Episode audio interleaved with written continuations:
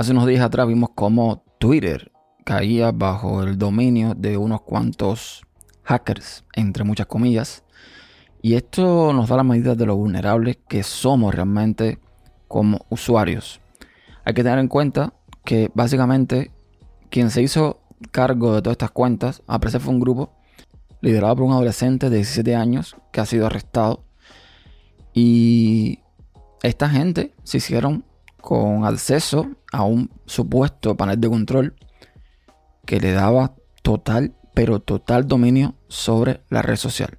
Bueno, lo de total entre comillas, porque por ejemplo cuentas como la Donald Trump no se vieron afectadas con todo esto. Yo pienso, yo creo, que la cuenta de Donald Trump debe ser más o menos como cuando uno va a lanzar un misil nuclear que tiene dos llaves, dos personas, dos huellas dactilares, dos escanes de iris y si las dos no coinciden, pues no se puede entrar a la cuenta.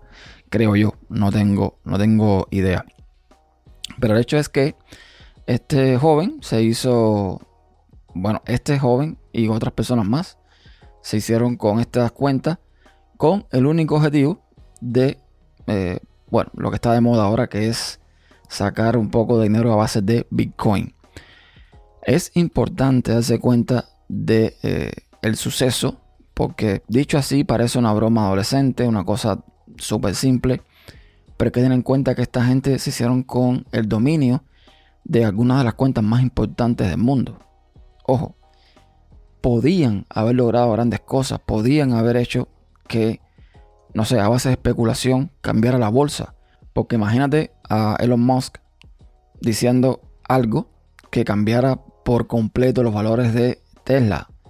O, no sé, algo como políticamente incorrecto por parte de Joe Biden, que estuvo también afectado por esto. Tenemos a Bill Gates, a Kanye West, a Mike Bloomberg. Gente que de alguna forma son importantes y que podían haber hecho que una opinión eh, pues cambiar un montón de cosas. Es importante también darse cuenta que por suerte, ya les digo, la cuenta de Donald Trump no cayó en manos de esta gente. Pero imagínense que Donald Trump, o sea, desde la cuenta de Donald Trump por un segundo, hubiesen puesto algo como vienen misiles nucleares de Rusia. A Donald Trump lo siguen un montón de gente, lo siguen 84.4 millones de gente en Twitter, redondeando.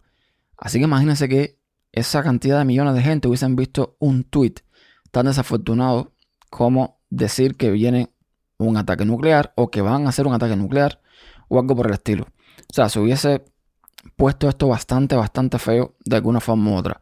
Pero esta gente lo que estaban buscando simplemente era Bitcoin. Era tan simple como eso. Ellos no estaban pensando en otra cosa que no fuera Bitcoin. Y por suerte, ¿no? Por suerte. El punto es que lo que le viene arriba es eh, bastante gordo. Estamos hablando de adolescentes, personas menores de edad, pero aún así eh, ya usted fue arrestado y tiene o enfrenta un montón de cargos eh, que no son nada, nada, nada simple. Entonces, vamos a ver qué pasa, qué pasa con todo esto. También estoy viendo que de alguna forma u otra, digamos que los políticos o la gente que están al frente de este cargo, están mirando con muy malos ojos, pero con muy malos ojos, a todo el tema del Bitcoin. El problema aquí, como muchos sabrán, es que aunque tú puedas ver las transacciones que se hacen con Bitcoin, tú no tienes total control sobre esas transacciones. No es como una cuenta bancaria, que saben que fue el dinero de Pepito A a Pepito B y ahí tú puedes más o menos revertir la transferencia o cancelar la transferencia o cosas por el estilo. Esto no sucede con las criptomonedas sí, se pudieron bloquear de alguna forma eh, la dirección a la que estaban enviando los bitcoins. Pero no puedes hacer más nada que eso. Y esto pone sobre el tablero otra realidad. Y esta realidad es que las personas dan mucha importancia a las redes sociales. Estamos hablando de que la moda ahora, tanto Donald Trump como Nayib Bukele y personas de este tipo, con cierta importancia eh, bueno, en sus países, en, cuanto a política, ahora parece que han usado las redes sociales como Twitter para dar órdenes, para emitir criterios, para hacer cosas que no lo hacen a modo personal, sino lo hacen como eh, representando el cargo que ocupan. Y las personas, de alguna forma, hacen caso a lo que sucede con estas cuentas. Y es algo que para mí está mal. O sea, todos los presidentes deberían tener una vía oficial eh, propia que eh, sirva para hacer este tipo de comunicados. No puede ser mediante una red social que no controlan, mediante una red social de terceros. Hay que tener en cuenta, repito, que si se hubiesen apoderado de las cuentas de presidentes importantes, qué sé yo, Donald Trump y, y gente parecida, se hubiese armado una gorda bastante, bastante buena. Eso es uno. Y lo otro es la ingenuidad de las personas. ¿Cómo tú vas a pretender que una persona te va a decir, dame mil dólares, yo te voy a dos mil? ¿En qué cabeza cabe? Por supuesto que cuando lo hacen personas que son millonarios, o sea, de cuenta personas son millonarios, uno diría, bueno, eh, teniendo en cuenta que el tweet dice que voy a ser generoso, no sé qué historia, eh, podría ser, pero no, es que no puede ser. Todavía Elon Musk es una persona que dice, bueno, él es, eh, está en el mundo de tecnología, es una persona que sabe tecnología, y bueno, está bien que pueda, se le pueda asociar con un poco con todo esto de los bitcoins. Pero Obama, Joe Biden, Kanye West, o sea, te das cuenta que algo falla ahí. Hay algo que está fallando ahí.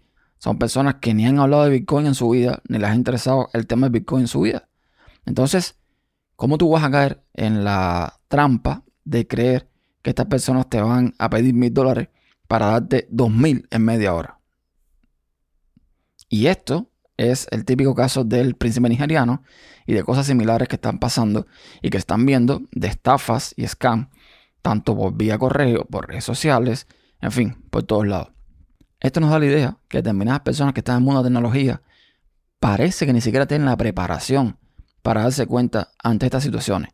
Yo me acuerdo que Google hace un tiempo lanzó una especie de sitio web donde mediante una serie de comprobaciones eh, medían si tú sabías cuando un correo era scam, cuando era fraude y cuando no lo era. Y posiblemente un montón de gente fallaron. Posiblemente un montón de gente fallaron.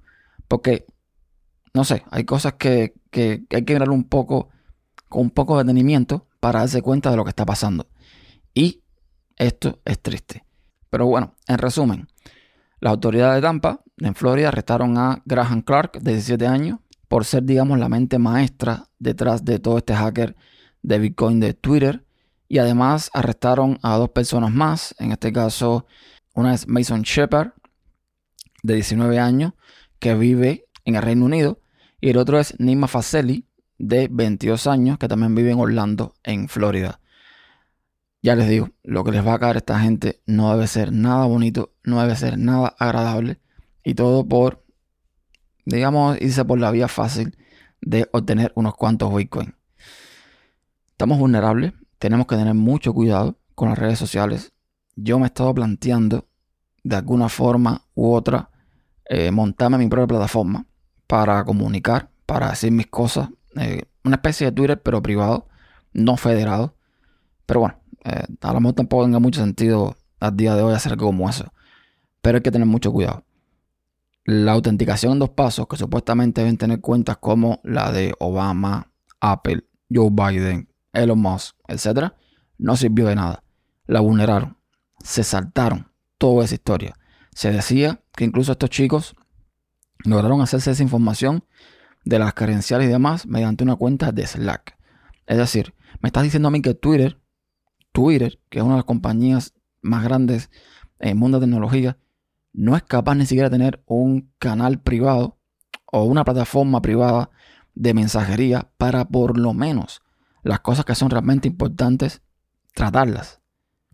Esto está complicado, sinceramente está muy complicado. Así que vamos a ver qué pasa. Ya estos chicos están, bueno, eh, por lo menos los que viven aquí en Florida, están en bastante problema. Vamos a ver cómo termina todo esto. Y cuidado, cuidado con las redes sociales.